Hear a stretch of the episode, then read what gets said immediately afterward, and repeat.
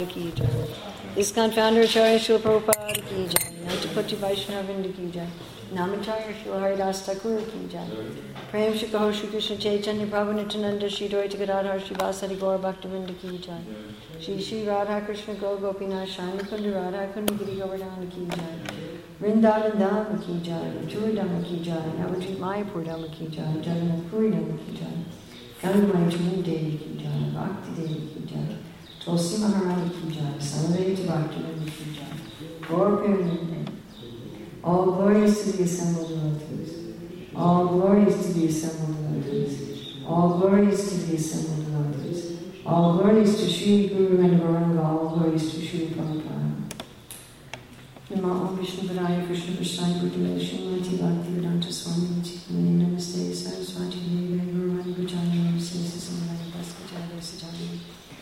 Vandeham Shri Guru Shri Japadakamalam Shri Guru Vaishnavascha Shri Rupam Sahajatam Sadhana Radhanatam Vikam Sim Sajivam Sadvaitam Sadvadutam Parijayasahita Krishna Chaitanya Devam Shri Radha Krishna Pradam Sadhana Mudita Shri Vishakam Vitam Cha Panchakapatubhyascha Kipasambhutacha Parijana Pavani Vivasham It's June 11, 2014 in Zagreb, Croatia. Now we're reading from Srimad Bhagavad Gita, Chapter 5, Karma Yoga, Action in Krishna Consciousness, Text 24. Yunata Sukona, Yonta Sukonantar. Hmm, sorry. Yonta Sukontaramas. Yonta Sukontaramas. Tatantar Jyotirevaya. Sayogi Brahma Nirvanam. Sayogi Brahma Nirvanam. Brahmabhuto Digachati. Brahmabhuto Digachati. Santan Sukontaramas. Yonta Sukontaramas. Tatantar Jyotirevaya. Tatantar Jyotirevaya. Sayogi Brahma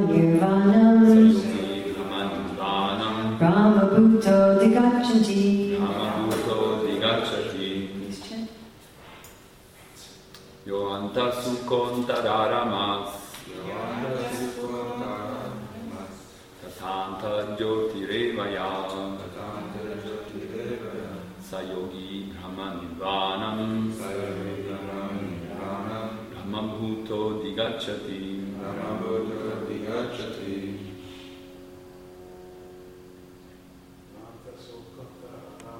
Yoanta Sukontaramas. Tatanta Jyotirevaya. Sayogi Brahma Nirvanam.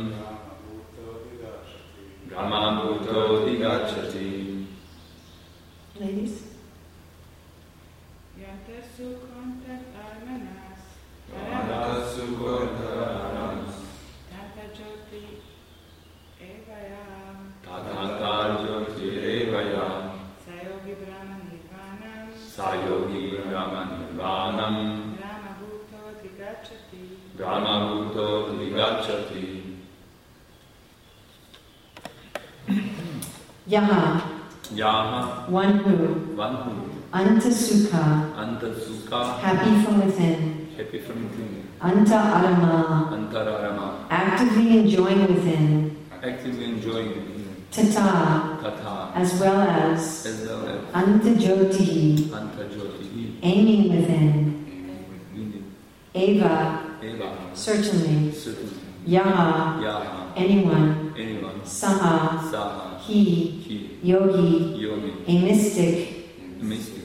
Brahman Nirvana, Brahma Nirvana. Liberation in the supreme, Liberation is supreme. Brahma Buddha, Brahma Bhuta. Being self-realized, Being self-realized. Adigachati, Adigachati attains. Attains.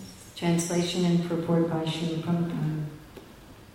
One whose happiness is within, who is active and rejoices within, and whose aim is inward, is actually the perfect mystic. He is liberated in the Supreme, and ultimately he attains the Supreme. Purport. Unless one is able to relish happiness from within, how can one retire from the external engagements meant for deriving superficial happiness. A liberated person enjoys happiness by factual experience. He can therefore sit silently at any place and enjoy the activities of life from within. Such a liberated person no longer desires external material happiness. This state is called Brahmabhuta, attaining which one is assured of going back to Godhead, back to home. Yom tan sukham tar almas, tatantar jyotir eyeya, sa yogi brahma nirvanam brahma bhuto dikachati. One whose happiness is within, who is active and rejoices within, and whose aim is inward, is actually the perfect mystic. He is liberated in the Supreme, and ultimately he obtains the Supreme. How are we with translation? Is there anyone here who needs translation? She will translate some word if I, ca- if I don't know. She will Huh? translate to me some word if I don't know some word. Okay. But generally you can understand? Yes. Okay. I recommend that they go a little bit back to don't disturb. Wouldn't disturb you anyway. It's okay. So many times we read about what is the requirement for going back to home, back to Godhead. We have Lord Brahma who tells us that if we tolerate the reactions to our past misdeeds and offer more obeisances to the Lord within the heart when there's difficulty, that we then inherit the kingdom of God. And here's another uh, door, shall we say, to entering into the kingdom of God. Prabhupada says here, one is assured. One is assured of going back to home, back to Godhead, if one attains this state. This state is called Brahma Bhuta, where one realizes that one is not the body, and one where one is getting one's happiness internally. A materialistic person is trying to get all of their happiness externally. They're trying to get their happiness with money, with home, with family, with career, with status in the world, with sports. Yes? Everything that's external to themselves. So we find, of course, that that does not bring satisfying and lasting happiness. You can have a beautiful home and a lot of money and a, a nice career and a loving family and still not be always happy. Isn't that our experience? You can have the perfect external situation and still have anxieties, and you can have a difficult external situation and still be peaceful. So everybody understands that the external situation is not really the core, the source of their happiness. Have we all experienced it? Sometimes you're in a difficult situation, but it doesn't bother you. Sometimes you're in a wonderful situation and something else is bothering you. And even the external situations, of course, even if they could bring you happiness, they don't last. Dukalayam ashaspatam. So you get the beautiful house, and oh, now I have my house. Now I am happy, and then the plumbing breaks. Right? Or the door doesn't work anymore. There's a storm and a tree falls on the roof. Something happens, and the house isn't perfect anymore. And then you think, well, just when I fix this, then I'll be happy. When I fix this, then I'll be happy. The situation doesn't stay. And even if it stays for a moment, it doesn't bring us the unlimited happiness that we're seeking. So these are all of the problems with external happiness. First of all, external situations do not guarantee an internal state. We can have a wonderful external situation and be in anxiety within, and we can have a difficult external situation and be happy within on a material level. Everybody has experienced this. So there's not a direct correspondence between our external situations and how happy we are. So that's the first problem with the externals. The next problem with the externals is that it's temporary. You get your happiness, and then something happens. Right? You find the perfect husband, the perfect wife, and you're so happy, and then you get into an argument and you're not happy. It doesn't, it doesn't last. There's breaks. And then the, the third problem is that even when you're experiencing that happiness, that it's not fully satisfying. You cannot say, well, I have my beautiful home and I have you know, 100,000 euros in the bank, and I have pizza on the table, and my wife loves me, so therefore I am unlimitedly happy. And it's not, it's not like that. It's, it's partial happiness. So therefore, Krishna has described just a little bit previous to this verse, in text 22. He says, Ye samsparshaja bhoga dukkha yonaya evacha. That these, this happiness that comes from touch, sparshaja, it's born from touch. That wise persons do not delight in this because it's the dukkha yoni. It's the source of so many miseries. Touch doesn't just mean of the skin, touch also means the eyes, ears, nose, any of our senses. Light is touching the eyes, sound is touching the ears, smells are touching the nose, tastes are touching the tongue, soft things touching the skin. Any happiness that's due to this contact of the senses with their objects, it, it's the source of misery. It has a beginning and an end. Why the source of misery? Because one has to work so hard to attain them, and then one is in anxiety about losing them, and they don't bring one real satisfaction. Therefore, they bring simply anxiety. So, what is the solution? A person may think, all right, well, I've understood that these material external things, they're not really what I'm looking for. That's not the real solution because everybody wants to be happy and under my Abhyasat. All right, I'll just become detached from the material things.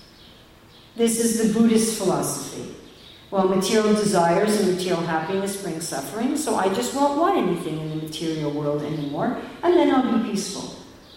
That's their philosophy. Just stop desiring. And we find that a lot of devotees in the Krishna consciousness movement may also think like this.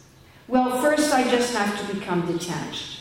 They put an emphasis on detachment from external sense pleasures. But what's the problem with that? If you just say, okay, these, these things, they're, they're not really going to satisfy me, they're not really the source of my satisfaction. Whatever satisfaction I do, do get from them is limited and temporary. So I just won't want them anymore. What, what's wrong with that? Seems like a good solution. Soul seeks pleasure. The soul seeks pleasure. We're The- missing pleasure. Hmm? We're missing pleasure. We're missing pleasure, and we don't just want pleasure, my dear friends. We want unlimited pleasure. You know, we, we're really not satisfied with just one chocolate bar, you know, and, and one beautiful sunrise. And we want something that's unlimited. We want something that's deep. And if we're not satisfied with material happiness, which is very shallow and temporary, are we going to be satisfied with nothing? I don't think so. Right? If we're not satisfied with a little bit, we're not going to be satisfied with nothing. So the cure is to find the unlimited happiness. That's the cure. And when you find the unlimited happiness, then naturally you're not interested in the external happiness, which was never very satisfying to begin with. And that's the only cure. There's no other cure. You know, the materialists are trying to adjust the external situations. And then they just say, well, I guess that's as good as it gets. Right? And the impersonalists and the, and the voidists, they're trying to just stop everything. And again, many devotees try to do that as well. Many devotees try to just kill their material desires or just stop their external sense activities. But here Krishna is talking about something very different. Anta sukhaha. Anta means within. Sukha means happiness. To find that happiness from within. Anta arama. Anta again within. Rama means enjoyment. So we have sukha and rama. Then anta jyoti, which Prabhupada describes here as aiming within. Jyoti, of course, means what, literally? Shining, the light. Uh, th- this light. So there's a very similar uh, verse in the third chapter of Bhagavad Gita. Of course, third and, and fifth chapter are both called Karma Yoga. And in the third chapter, we just talked about this verse in Split the other day. In chapter 17, where Krishna says, For one who takes pleasure in the self, whose human life is self realization, and is satisfied in the self, fully satiated, for him there is no duty. And the Sanskrit there was Atma Rati, which means love of oneself, Atma Triptas, which means getting light from oneself, and atma atmatushta, which means getting satisfaction from oneself. So that's very similar to this verse where we have this anta sukha, anta rama, and anta jyoti. So happiness, satisfaction, and illumination from within. Well, what's within? I'm Anta means within. Krishna is not talking about, you know, your blood and your muscles when he's talking about to go within. He's talking about what he already discussed in the third chapter. What are you going to find within? You're going to find yourself. You're going to find yourself. And that's the big secret that the unlimited happiness that we want, the light, the clarity, what does it mean to find this jyoti, this clarity? Then you know what to do and what not to do.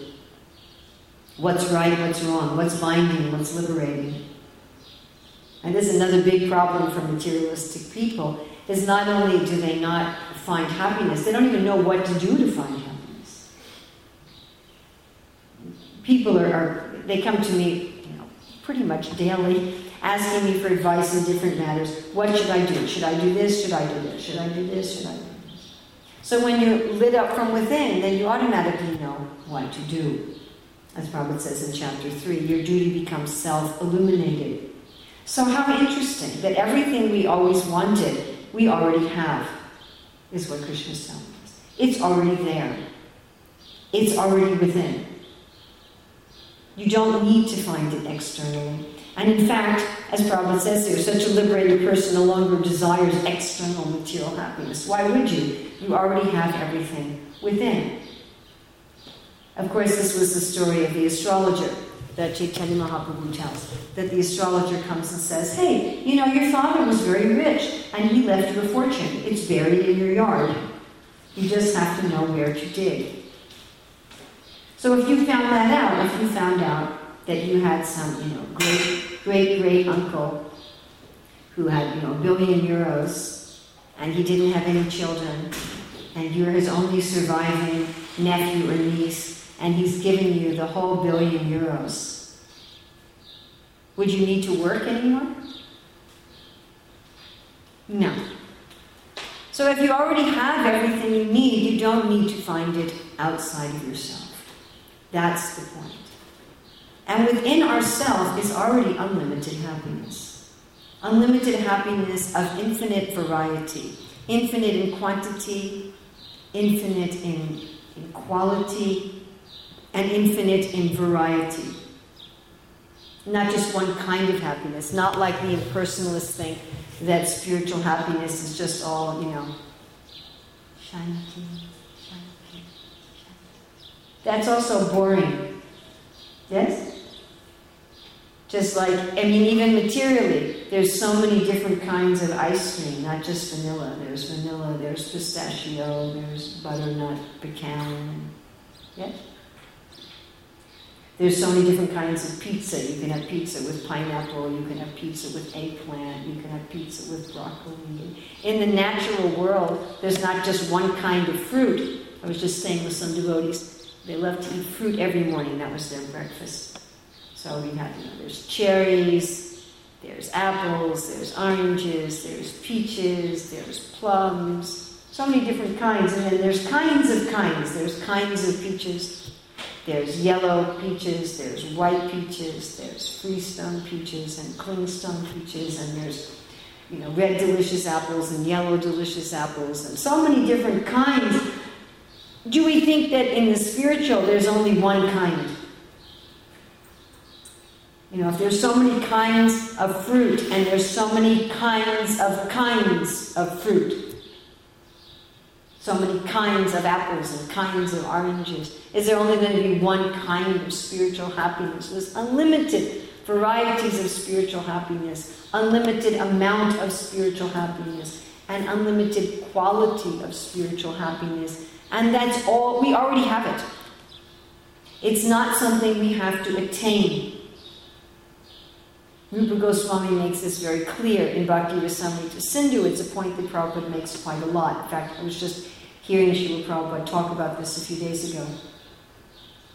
that bhakti is already within us. We already have this love of God. We already have this unlimited. In fact, we're in, in one sense we're already liberated. We're not ever really conditioned in a sense.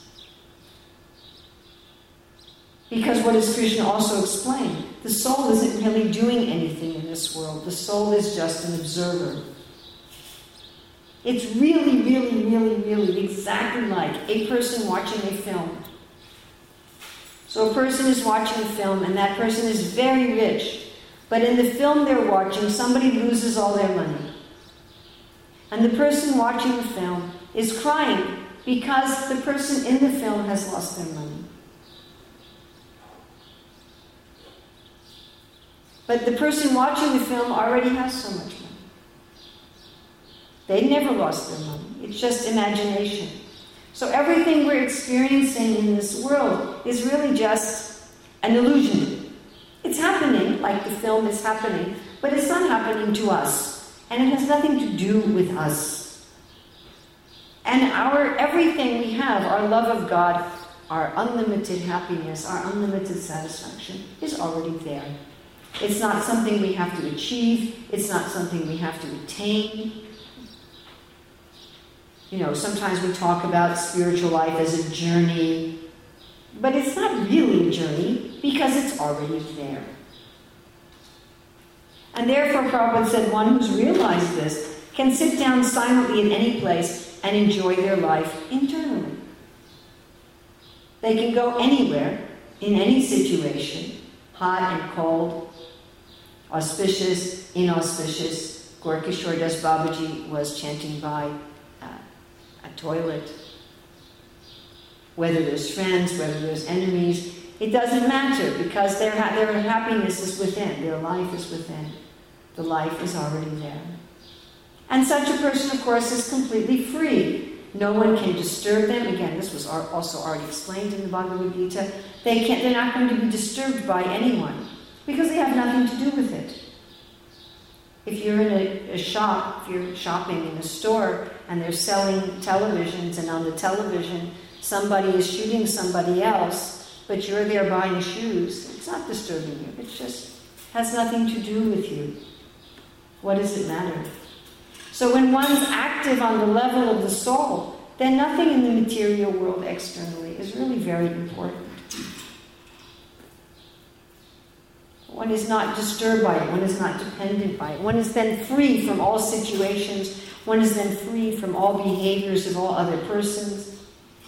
And in such a state, one is guaranteed to go back to home, back to Godhead, because in such a state, in one sense, one is already back to home, back to Godhead, because that is happening from within the heart.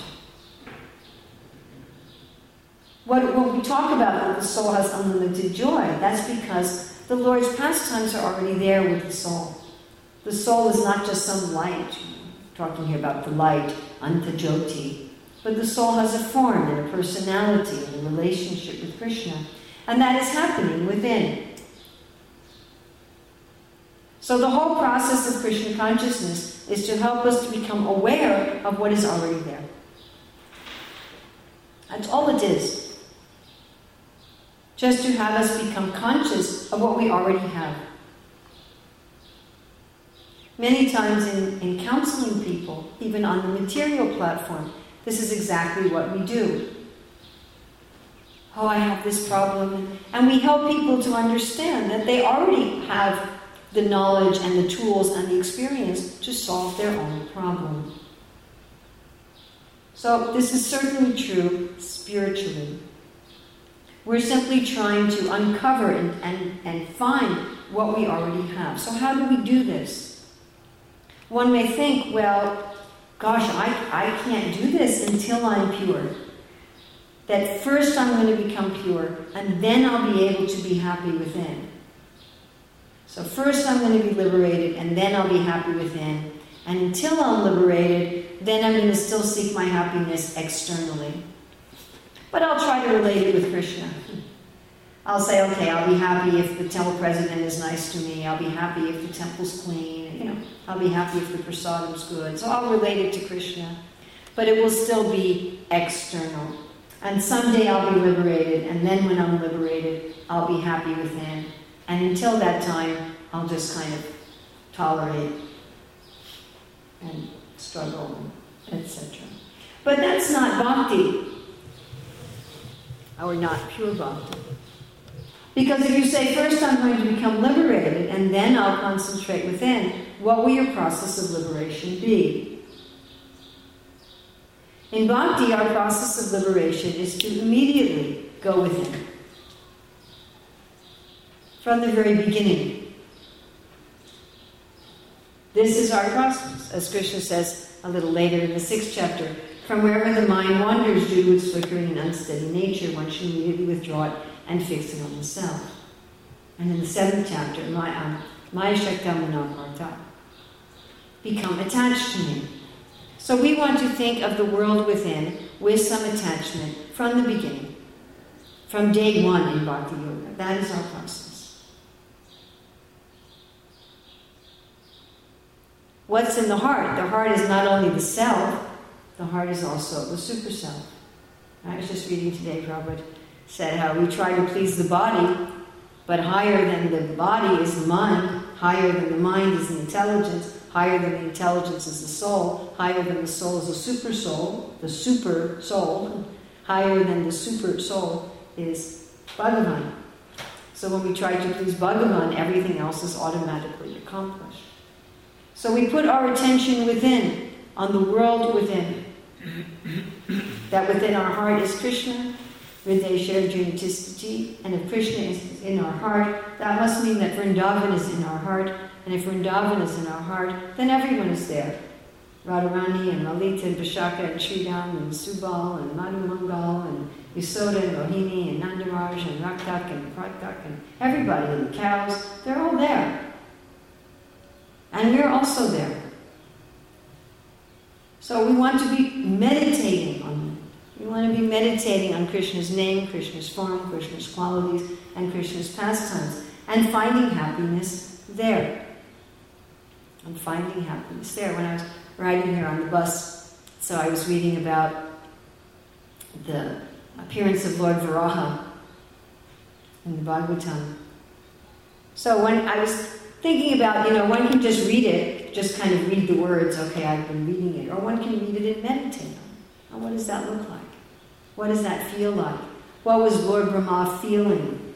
You know, he said to Manu, Okay, go do your duty. Manu says, What should I do? Brahma says, Have children. And Manu says, Well, where will I put them? The earth's fallen into the ocean. There's no place, if I have children, no place for them to live. And Brahma's like, Oh, yeah, this is a problem. What are we going to do? He says, I don't know what to do. I'll simply ask the Lord. And then the boar comes out of his nostril to meditate on it. So we read these wonderful stories, and then I was reading in Chaitanya Charitamrita about cleaning the Gundicha temple and how afterwards there was this big prasadam distribution, how all the devotees were sitting down. And Lord Chaitanya said, just give me the, the plain sabji and give the, all the other devotees all the cakes and the sweets. But, you know, of course, Jagadananda gave Lord Chaitanya all the sweets anyway. And the Lord Chaitanya is looking at them on his plate and thinking, if I don't eat them, Jagadananda will fast, so I'd better eat them. And then Swarup Damodar comes and he says, you know, you've got to taste what Lord Jagannath ate just so you can understand how nice Lord Jagannath's offerings were. So by so many tricks, they gave Lord Chaitanya all these opulent preparations. Then Lord Chaitanya knew what each devotee liked. And so he told Swarup Damodar, okay, that devotee really likes rasgulla, make sure you give that to him. And that devotee really likes the jalebis and give that to him. And that devotee really likes the rice with the cashew nuts, and you know, give that to him. And then and Lord Chaitanya said to Haridas, come, come, eat with us. And Haridas says, no, I'll eat later. And Chaitanya says, all right. So, you know, we, we, we read these and we think about them and meditate on them and try to enter into the feeling of them. Just like some of you may know that Krishna Kshetra has published his books, Krishna Smaranam and Ram Smaranam, now he's working on Gora Smaranam, where the devotees meditate on the feelings of the different personalities in the various leelas. So we are meant to be doing that. We are meant to be meditating on the various leelas, whether it's Varaha, whether it's Mahaprabhu, whether it's Krishna in Vrindavan, whether it's Srila Prabhupada's pastimes with spreading the Krishna consciousness movement, and thinking about how to please them, meditating on Krishna's beautiful form or Lord Chaitanya's beautiful form. And as we turn our attention there, then we start to awaken the self. We start to uncover what's already there. And we become less and less and less affected by the externals. And then it just doesn't matter because the internal is so wonderful and so complete that we become free from dependence on the external. So, this is our bhakti process. This is the essence of bhakti to be concentrating our attention within. Hmm? One whose happiness is within, who is active and rejoices within, and whose aim is inward, is actually the perfect mystic. He is liberated in the Supreme, and ultimately he attains the Supreme. So, this is a very practical liberation this is very simple liberation, and it's very real liberation. And this is something anybody can do. You can do it if you're five years old, you can do it if you're 105 years old, you can do it if you're intelligent, and you can do it if you're foolish. Uh, you can do it, and any, anybody can think of Krishna with attachment. Anybody can meditate on the Lord's form and the Lord's activities and the Lord's pastimes, and then discover that that world already exists within the heart. We really don't need to go anywhere. We don't need to be dependent on the temporary, limited, and always changing external situation for our happiness. So, questions, comments? Yes? Very little comment. I find that many years already I don't find so much devotees have tendency for artificial uh, vairagya, uh, so to say. Maybe in 70s and 90s, maybe after that I don't find so much, more, more maybe opposite. oh, that's good. That's good. But I still hear a lot of preaching like that. Oh, yeah. I definitely, I definitely still hear a lot of preaching like that. And, and people thinking that that's the way. But I'm glad that that's, if, that, if it's true that that's over, then that's a very good thing. Yes? can understand conceptually. I don't know if it's the proper word. Okay. Uh, but uh, can you explain? Uh, you explained that uh, everything is within. Yes. And actually, we as an eternal entity are already existing in Krishna's pastime. Yes. Uh, I, can, I cannot. I can understand this as a concept, but I, I that, does that mean that uh, we just have forgetfulness of that? Yes. And we're just not aware. Correct. But the process of Krishna consciousness means becoming aware. Correct. Okay. And I didn't talk about this today, but the way that one becomes aware is that one increases one's desire. I mean, what happens is, as you meditate on Krishna, you desire to, it's so, it's so nice that you want to do it more. And it's that desire that, that removes that forgetfulness. Because Krishna is responding to desire. The reason we're forgetful is we wanted to be forgetful. And we become less and less forgetful as we want to be less and less forgetful. And we want to be less and less forgetful as we meditate on Krishna. As I meditate on these pastimes, you know, you think, well, that would be nice. Wouldn't that be nice to be there with Lord Chaitanya serving prasadam? Would you like to be there? It would be nice. It would be nice. So as we just, and then we think about it. Instead of just thinking about, you know, what I have to do today and this and that. I think about that. I was sitting with Lord Chaitanya and he'd know what I like. Wow, what do I like? And Lord Chaitanya would serve me what I like. And there's Lord Nityananda and Advaitacharya and they're having an argument. You know, you start thinking, I'd, I'd like to be there. I'd like to see that. And as you think about it and you feel, and not only, you don't just think about it intellectually, but you also think about it emotionally, maya shakta, ashakta, with detachment. Then Krishna responds. He says, Oh, you want to be there? Okay. I'll remove some of your forgetfulness. And when he does that, if you say, Oh, no, no, no, no, put it back. Or if you say, oh, that's very nice, then you live some more. You know, if you read about Lord Varaha and you think, oh, I, I'd like to see that. I'd like to see this gigantic boar that's as big as the sky, picking up the earth with his tusks and roaring. Would you like to see that? I mean, that must be pretty amazing. So if one feels, I'd, I'd like to be there, I'd like to see that. Prabhupada talks about transcendental television in time.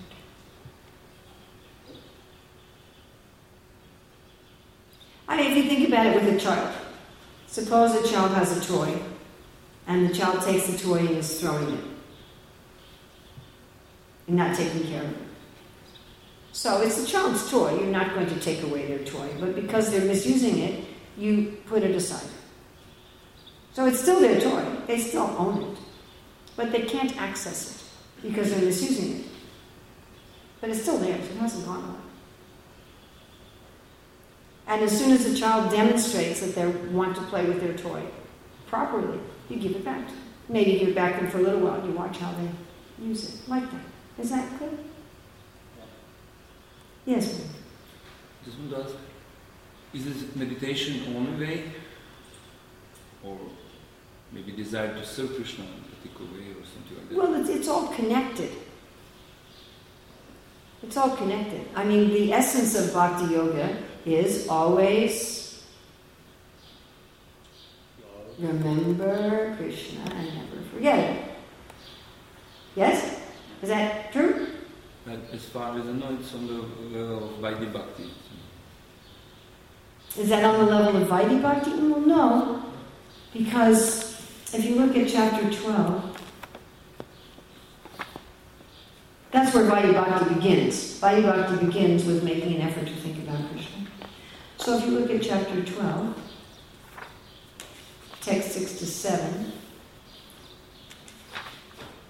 So in 6 to 7, Krishna is talking about those who, uh, devoted without deviation, always meditating upon me, having fixed their minds upon me, O son of Pritha.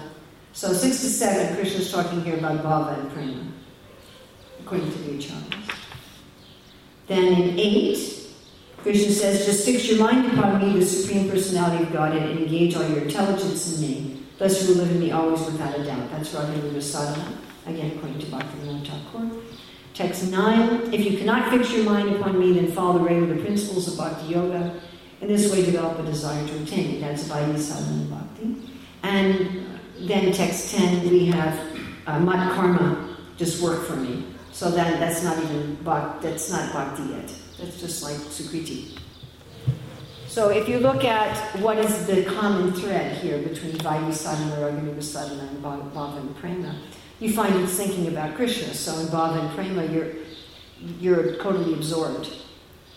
In Raganuga Sadhana, your process is thinking about Krishna in relationship to your rasa and in relationship to the devotee that you're following. And in text 9, you're practicing thinking about Krishna.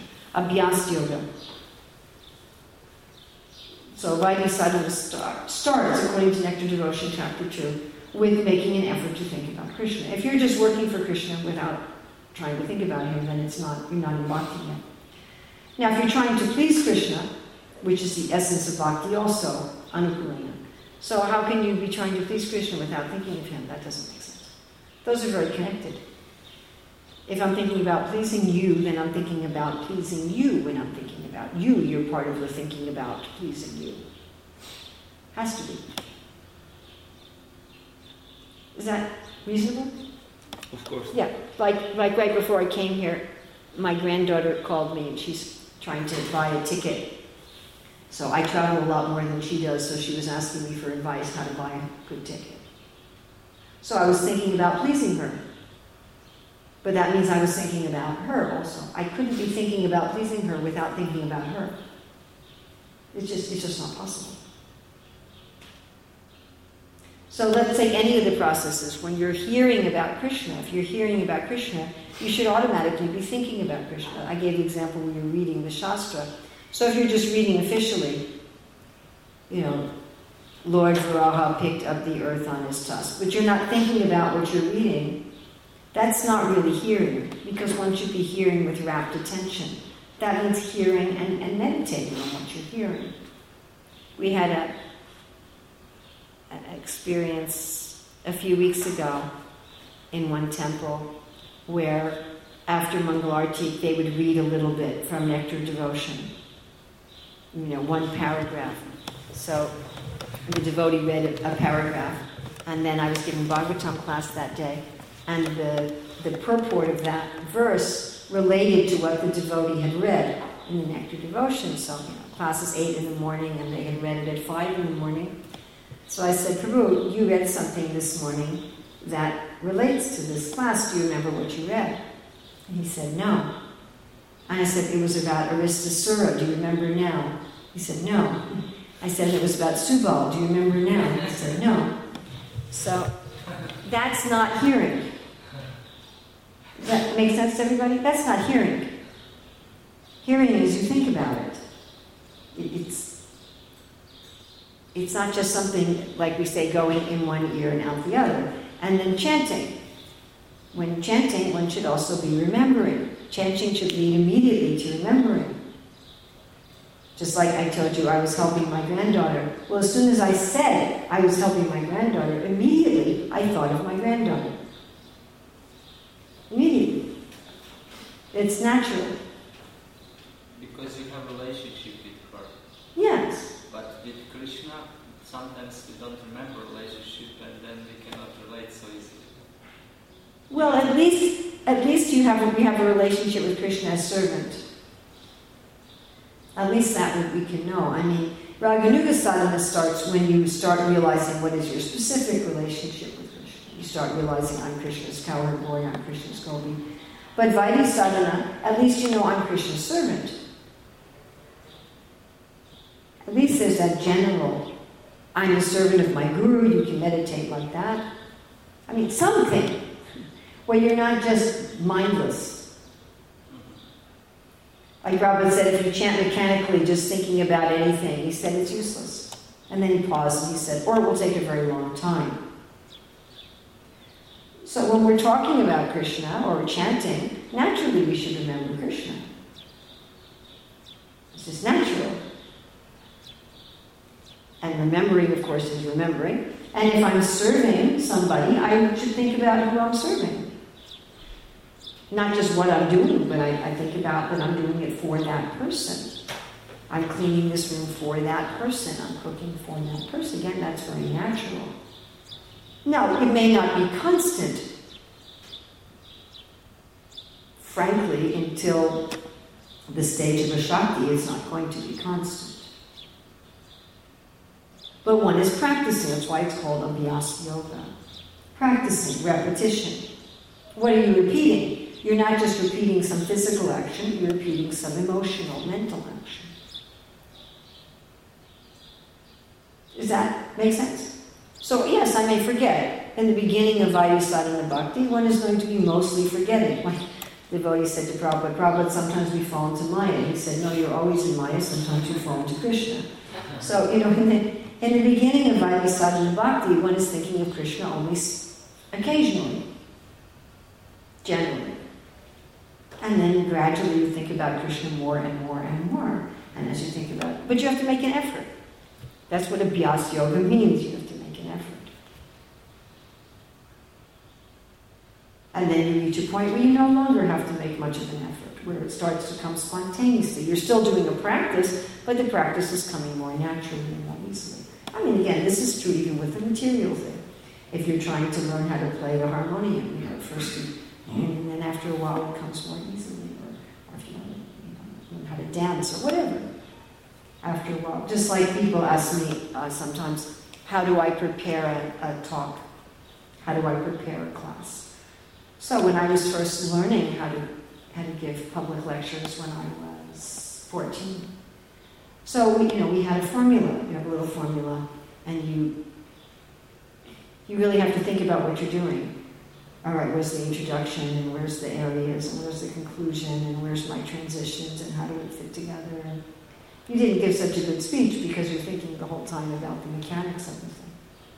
And after a while, it becomes just pretty much automatic. You still might have to give it some attention. So every everything is like that. What to speak of something that's already there, not some material skill, but something that's already part of the soul. Does that answer your question? I mean, it was more like comment. Actually, uh, what I have in mind, it's the goal of sadhana. Is, maybe the word vaidhi is not maybe proper in that sense. Uh, the goal of sadhana is manmana bhava but those who are already liberated, who are nityasiddhas, they don't need to always, they're automatically doing that. I mean, we need to Yes, but how do we get to that point? And through the process of sadhana. Yes, the process of sadhana. And the process of sadhana is making an effort to think of Krishna. That's what the process of sadhana is. And Vishvanath Chakravarti Thakur says until asakti, it still requires some, some will. So, and once one comes to Nishta, that will is applied very easily, and the effect is very fast. Uh, until the point of Nishta, if there's some harder endeavor, Prabhupada says it's a hard struggle with determination until Nishta, which is why one wants to come to Nishta as quickly as possible. But it's there, there's some effort being made to think of Krishna. So my point is you don't say, well, I'm just not going to think about Krishna, and someday when I become liberated, I'll automatically think about Krishna. It doesn't work like that. You become liberated by making an effort to about Krishna. Is that, that's what sadhana bhakti, whether Vaidhi or that's what sadhana bhakti essentially is. That I'm making an effort to meditate on Krishna. I'm making an effort to become attached to Krishna. I'm putting energy into that. People in the world are putting their energy into becoming attached to so many things and thinking about so many things. People put their energy into meditating on their sports team and becoming attached. Some people get really attached to their sports team, don't they? I've seen people watching a sports game. They're, they're very emotional Yes? Practically jumping out of their seats, and they are jumping out of their seats. they die. Sometimes killing each other. Sometimes they're actually killing. So that's that's extreme attachment, yes? And they're cultivating it. They're intentionally cultivating that. You're not born, you know, being attached to this or that sports team. It's an intentional cultivation. People are cultivating being attached to their dog or to their wife or to their husband or to their car or to their computer or to their job or we're, we're all doing that. It's an intentional, purposeful cultivation. So we're saying in bhakti, okay, take that same basic process by which you become attached to your football team, or you become attached to your computer, or you become attached to whatever, and use that same process to become attached to Krishna, which is already there, and it's already natural to the soul. Anything else? Thank you. Shall Srila Prabhupada.